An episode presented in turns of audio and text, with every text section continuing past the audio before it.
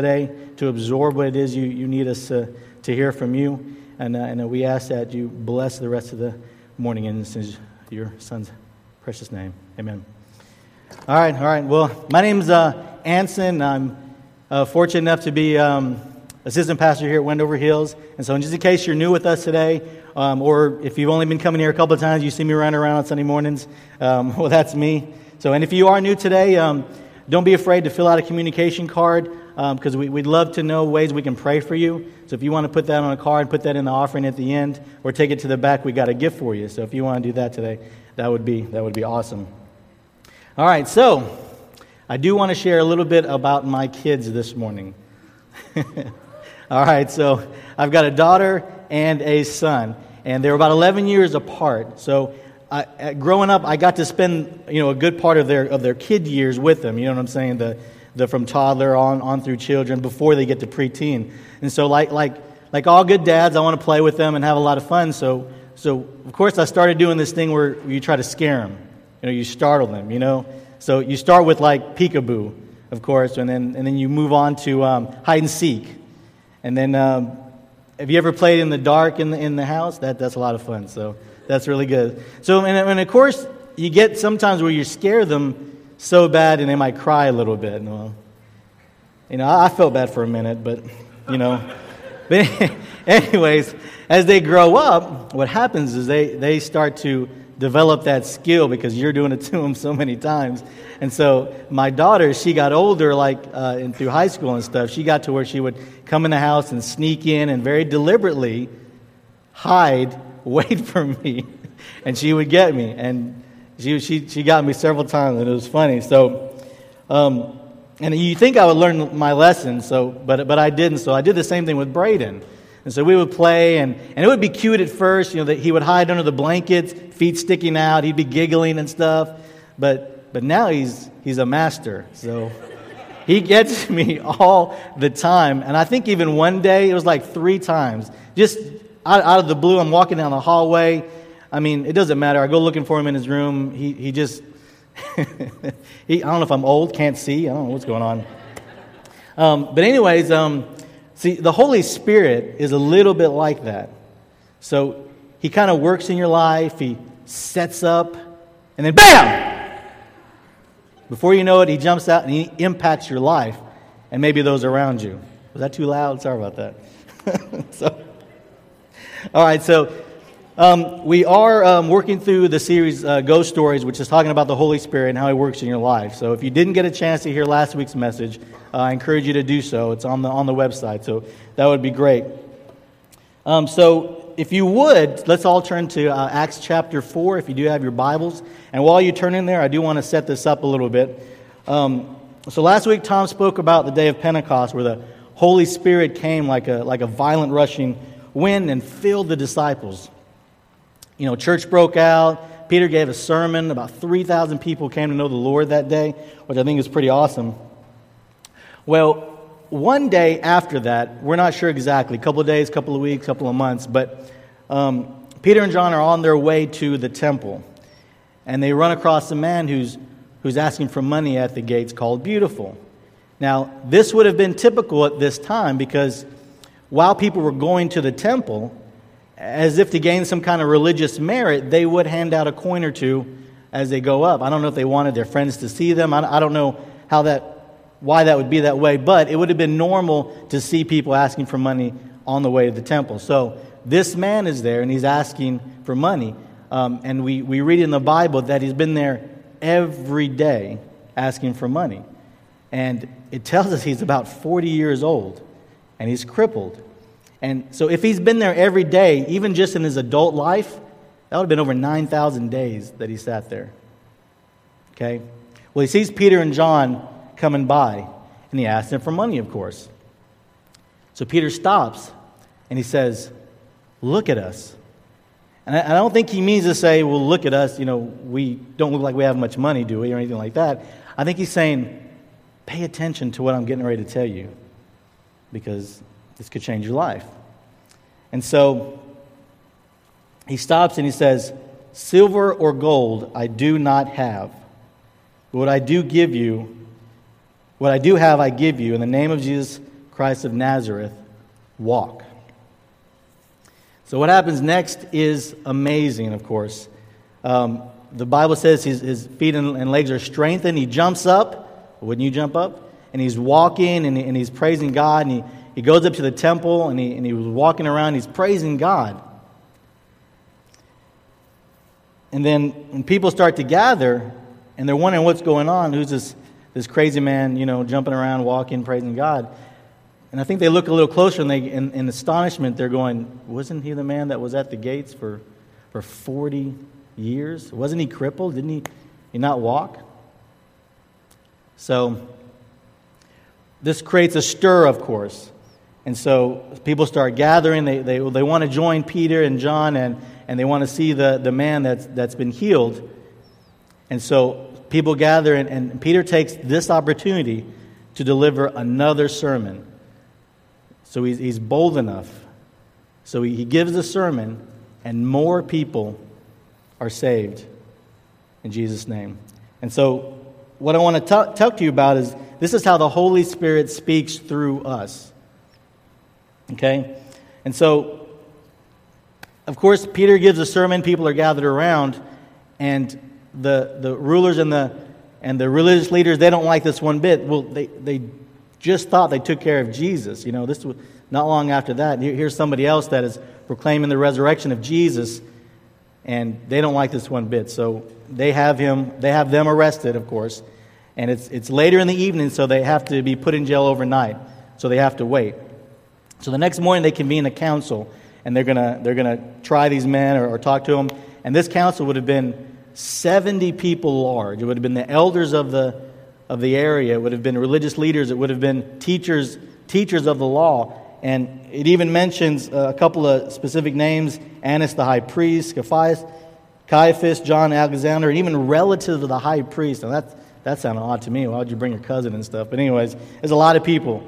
Um, so these would have been the most influential people of that time. Probably a lot of pressure, um, probably a lot of um, wealth and power in that room. But we had to go through all that. I had to set this up for you because because here's the impact. So look with me at uh, verse eight, Acts four, verse eight. Then Peter, filled with the Holy Spirit, said to them, "Rulers, elders of the people." You know, it was not that long ago he was even afraid to talk to a girl, a servant girl, about him knowing Jesus. But now look at him. He's talking to everybody. "If we are being called to account today for an act of kindness shown to a man who was lame and are being asked how he was healed, then know this, you and all the people of Israel.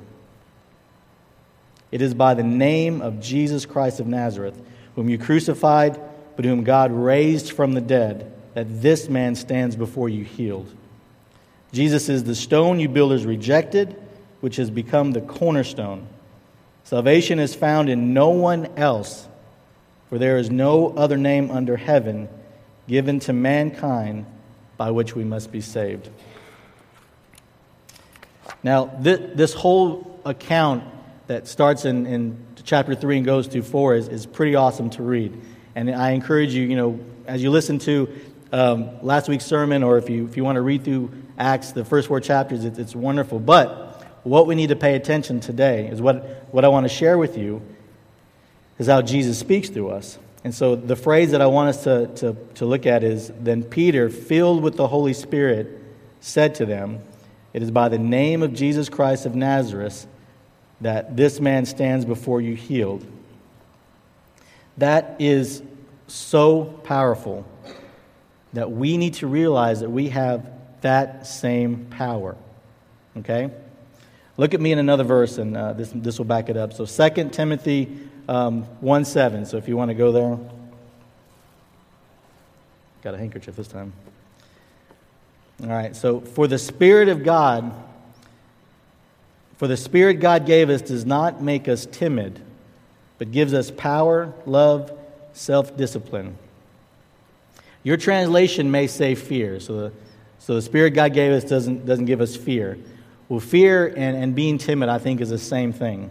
Because what happens is it stops us from pro- proclaiming our faith and sharing our faith. okay? Um, and we need to do this for the world. And, and for some reason, we we think we're going to be rejected by society if we if we proclaim this part of our lives. But but it's it, it's a powerful part of our lives that we need to tell people about. So because society can give you a lot, you know, friends, whatever, but but Christ can give you so much more. And we need to be bold the way Peter was and shout this, okay? It is by the name of Jesus Christ of Nazareth that he healed this man. I think I can stand here and tell you that. I think that's mine. It's by Jesus that he healed this man. But for you, it could be a little different. So in the name of Jesus Christ, maybe he took away your addiction. Maybe he helped you with your marriage. Maybe he restored your relationship with your kids or, or family. If nothing else, maybe he saved a wretch like me. So on the sermon notes, by the way, if you didn't get one, raise your hand. Sorry, um, I got Richard back there. He's got some extra in case you didn't get one. Andrew. But on, on your sermon notes, I've got that line in there. It's by the name of Jesus Christ of Nazareth that, and then there's a blank. Well, that blank is for you, okay? This needs to be the truth that's in your life. This is this is the truth that you're going to proclaim. This is the truth that you're going to tell the world. The truth that God saved you, that he restored you, that he gave you life. Whatever it is for you, that needs to be your proclamation. That needs to be how you reach the world, right? That's your truth, okay? So remember that. As I move on just a little bit, um, let's all turn to Matthew chapter nineteen, verse, I'm sorry, chapter ten, verse nineteen through twenty. So Jesus told us earlier on that he was going to speak through us. So in, in, in Matthew, it tells us that, that he's going to send the twelve out, and he wants them to go um, talk to the lost sheep of Israel, and they're going to have the power to, to heal uh, and to cleanse, uh, drive out demons, and all that. So in this passage, he's given them instructions. And part of this instruction includes this verse. So, but when they arrest you, do not worry about what you say or how you say it. Now, for us, not a lot of us are getting arrested these days for proclaiming our faith, and that's a good thing. But to be arrested, it, it, to me, it would, it would be almost like persecuted or or. made fun of or ridiculed or or say you're weak because you because you have to believe in, in something to live your life. So that, that could be part of this arrested for us. So um, so when they arrest you, don't worry about what you're going to say. Because at the time at that time you will be given what to say, for it will be it will not be you speaking, but the Spirit of your Father speaking through you. See, the power of truth is in us. Remember the truth I was just talking about that, that belongs to you? That that God has saved you through, Jesus has saved you through this? That's your truth. But that's the truth that's in us. So as believers, we have direct access to the same power that rose Jesus from the grave. Lives in us, lives in us. I stole that line from a song, if anybody recognized it. I thought it was good. It worked. No, I can't sing it. All right, so... So we, we no longer have to live in fear and doubt, because God's words and thoughts are true, okay? And isn't that what we need in our lives? Um, I need to know what's true in my life. I, I need to know what I can depend on. And what I can depend on is what Jesus does for me. He saves me. He cleans me. He restores me. That I can depend on. That's that's my truth, and that's what I need. Now I can proclaim that, because that's truth. So unless we allow Christ to speak through us, how is the world going to hear his beautiful voice and his beautiful gift of salvation if we're not telling the truth about our lives? This is a, it's an old way of saying this, and I've heard it a bunch of times, but I think it's still the best way. It, if you had the key to saving the world, if you had the key to save your friends, what if you had the key to save your family? Why would you not share it with them? Why would you not? That truth is in you. So the Holy Spirit speaks through us, and that's how he wants to. It's, it's with the truth that he puts in your heart. Okay? So the next thing I want to talk to you about is the Holy Spirit prays through us. Okay? So uh, if you want to, you can turn to Romans uh, chapter eight, verse twenty-six, if you have your Bibles. So um, when we seek the will of God through the Holy Spirit, he wants to pray on your behalf. He wants to help you seek the perfect will of God. So, you know, our prayer might be the wrong prayer. We might be praying, oh God, help me to not get caught. You know, that, that may not be the right thing, but that may be what you're thinking, because last week when you got caught, it was a mess, wasn't it? But the Holy Spirit wants to speak to God directly on your behalf, and now the Holy Spirit might turn that around into, oh God, help me not do this again, whatever it is, whatever it is you're fighting against. So read this verse with me, verse twenty-six. In the same way, the Spirit helps us in our weakness. We do not know what we ought to pray for, but the Spirit himself intercedes for us through wordless groans. See, I believe the, the Holy Spirit also steps in when we think we can't take it anymore. Doesn't mean you sit back and do nothing, okay? But while you're praying and while you're seeking truth and while you're reading the Bible to know what it wants to tell you about your situation, I think the Holy Spirit wants to keep us up and encourage us. And, and it, it's, like, it's like lifting weights. And so Tom's got a little experience of that. So if you're lifting weight above your head, you're trying to stand there and hold it. You got to balance that. Everything has to be right. Your wrists, I mean, your stance. Everything's got to be right for you to hold that up. Well, I think the Holy Spirit is there, and he wants to hold part of it for us, or he wants to help us keep balanced, because he doesn't want us to fall. He wants us to, to, to, to keep pushing and be successful at that. And so I think he wants to help us with the weight of our burdens, because they're tough. They can crush you sometimes. And sometimes when when we think we can't take it and we're just emotionally drained and we can't find the words to say and all we can do is is groan. And I think that's where the Holy Spirit steps in, and he wants to pray for us, and he takes those thoughts in our heart and he takes them directly to God for us. That's how it's all connected. The Holy Spirit knows the will of God, and so he wants that for our lives. So I want to read something from uh, Matthew chapter six, uh, verses six through eight. If, um, if you guys want to go there, you don't have to. I think we got it up here. When you pray, go into your room, close the door, and pray to your Father who is unseen. Then your Father who sees what is done in secret will reward you. And when you pray, do not keep babbling like pagans, for they think they will be heard because of their many words. Do not be like them, for your Father knows what you need before you ask him. The Holy Spirit knows you, and he only wants the best for you. So even if you don't know what to pray, he does, and that's where he steps in.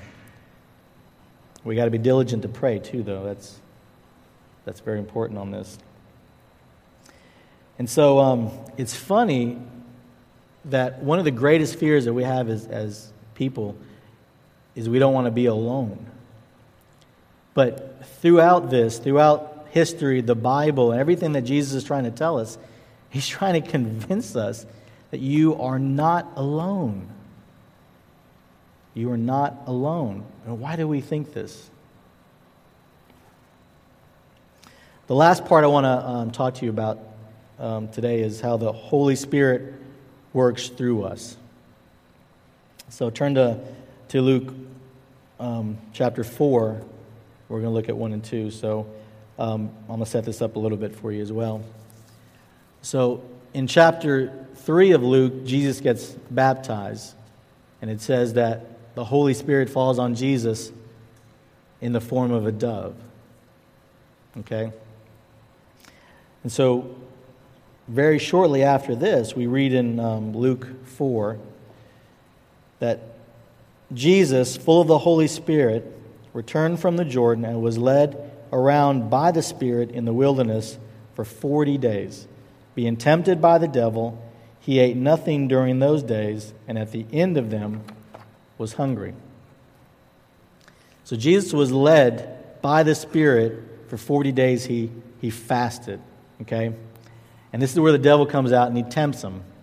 So I don't know if he felt like this was a, a good time. Maybe Jesus is weak, but not at, not at all. I mean, this was from the Holy Spirit. This was to strengthen Jesus, I think. So for, for what was coming. So so of course the devil tempts him several ways, and, and we've we read this, and if you haven't read it, go through that. It's a, it's an awesome, powerful um, account. So of course he tempts him with his hunger at first. And Jesus, right away, he knows the answer: man shall not live on bread alone. Okay? So that I, I think that was was talking about your your own flesh. You know, you, you don't have to. This is you don't have to serve yourself, so to speak. And then he shows him all the kingdoms of the world, and he says, I can give you this. I can give you all this. You just got to bow down and worship me. And Jesus says, worship the Lord your God and serve him only. And what I, what he knew to be important, Jesus right here, he he could have accepted all that, and the world would have been his, and, and maybe he could have changed it from that side. But he knew if he took this shortcut, he wouldn't do everything else that God had called him to do with the cross that was already in place, and he wanted the will of his Father. So he's going to serve him only. And then the last time he um, puts him on top of a, a tall place in Jerusalem and says, well, jump down, and the angels will come and save you. You know this. And he says, Jesus says, do not put the Lord your God to the test. I think he's telling me about faith. You have faith in your Father. Why, why do you need to, to step off and, and test him like this? So keep your faith. So the Holy Spirit, I think, was preparing him for what was to come by taking him into the for forty days and fasting and, and, and building him up so that when the devil did come, he would provide provision for him. So he knew what to say. He knew how to get through all that. Um, and so if you let him, I think the Holy Spirit wants to work through you also. He wants to prepare you for what's to come in life, because he knows you're going to be tempted. Um, and he wants to provide you with God's provision: strength, courage, boldness, victory, and abundant life. So you can be strong. You can be bold. You can let him speak through you when the time comes. You can let him pray through you when you need it. And then you can let him work through you. Um, I've got another verse that I want to talk about. It's not going to be on the screen. So Hebrews chapter four, verse fifteen through sixteen. So if you want to, if you want to turn there and look at that with me.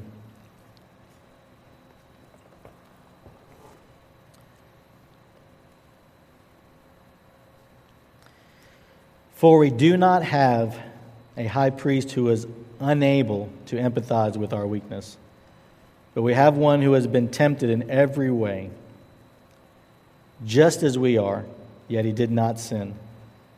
Let us then approach God's throne of grace with confidence, so that we may receive mercy and find grace to help us in our time of need.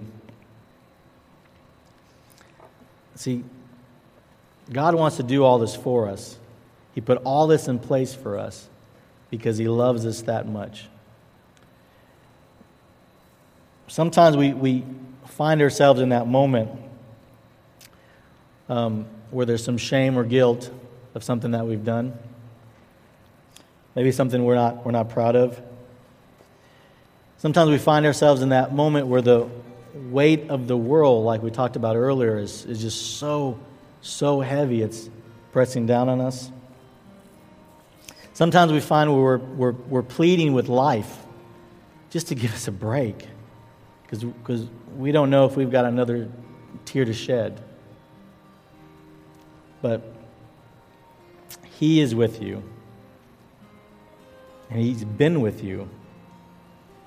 He's with you now, and He wants to give you that strength, that courage, that boldness, that victory, and this abundant life that He has for us all. So if you think you're alone, you're not. He's been here. He's given you this church family to show you that love, that He's here. We want to encourage you. We want to be there for you. And that's all through the Holy Spirit. So I'm going to pray for us real quick. If if you are a believer with us today, I'm, I'm going to pray for, for a refreshing of the Holy Spirit to, to come over in your lives, and it's something that you would seek seek out for. If if you're not a believer or you don't know what to believe at this point, it's just like Tom talked about last week: repentance, baptism, and the Holy Spirit will fall on you. And if you need that, don't be afraid. Don't be afraid to come forward. Don't be afraid to, to ask somebody here, maybe on the way home, maybe at lunch. You can say, hey, tell me a little more about this Holy Spirit. And if you're that friend that's getting asked that question, don't be afraid to share your truth. Don't be afraid to tell him where He brought you from, because that's your truth. That's your story. That's, that's what you need to hold on to. Dear Heavenly Father, we we thank You so much for Your Holy Spirit, and we, we thank You that it guides us day by day. And we thank You that it delivers us, keeps us strong, keeps us with confidence in You, gives us victory over those things in our lives that that we couldn't handle on our own. And thank You that it gives us this abundant life that that You want for your for your children, full of love and peace and joy. And Lord, today we ask You to come into our hearts and fill us with that Holy Spirit. Be there for us. Be that realness in our lives, that when we proclaim Your name and what You did for us, it will be so impactful that it just jumps out, impacts those lives around us, impacts us as we move through this life. The Heavenly Father, just be with us as we witness to people in our in our lives, our family and our friends. Give us that that boldness to proclaim that truth for Your name's sake. And Lord, fill our hearts to seek You. So if there's a question about the reality of Your salvation, that, that we would ask that question, and that we would we would find out, and we would want You to be revealed in our lives so that You can speak through us, pray through us, and work through us. And all this we ask in Your Son's precious name. Amen.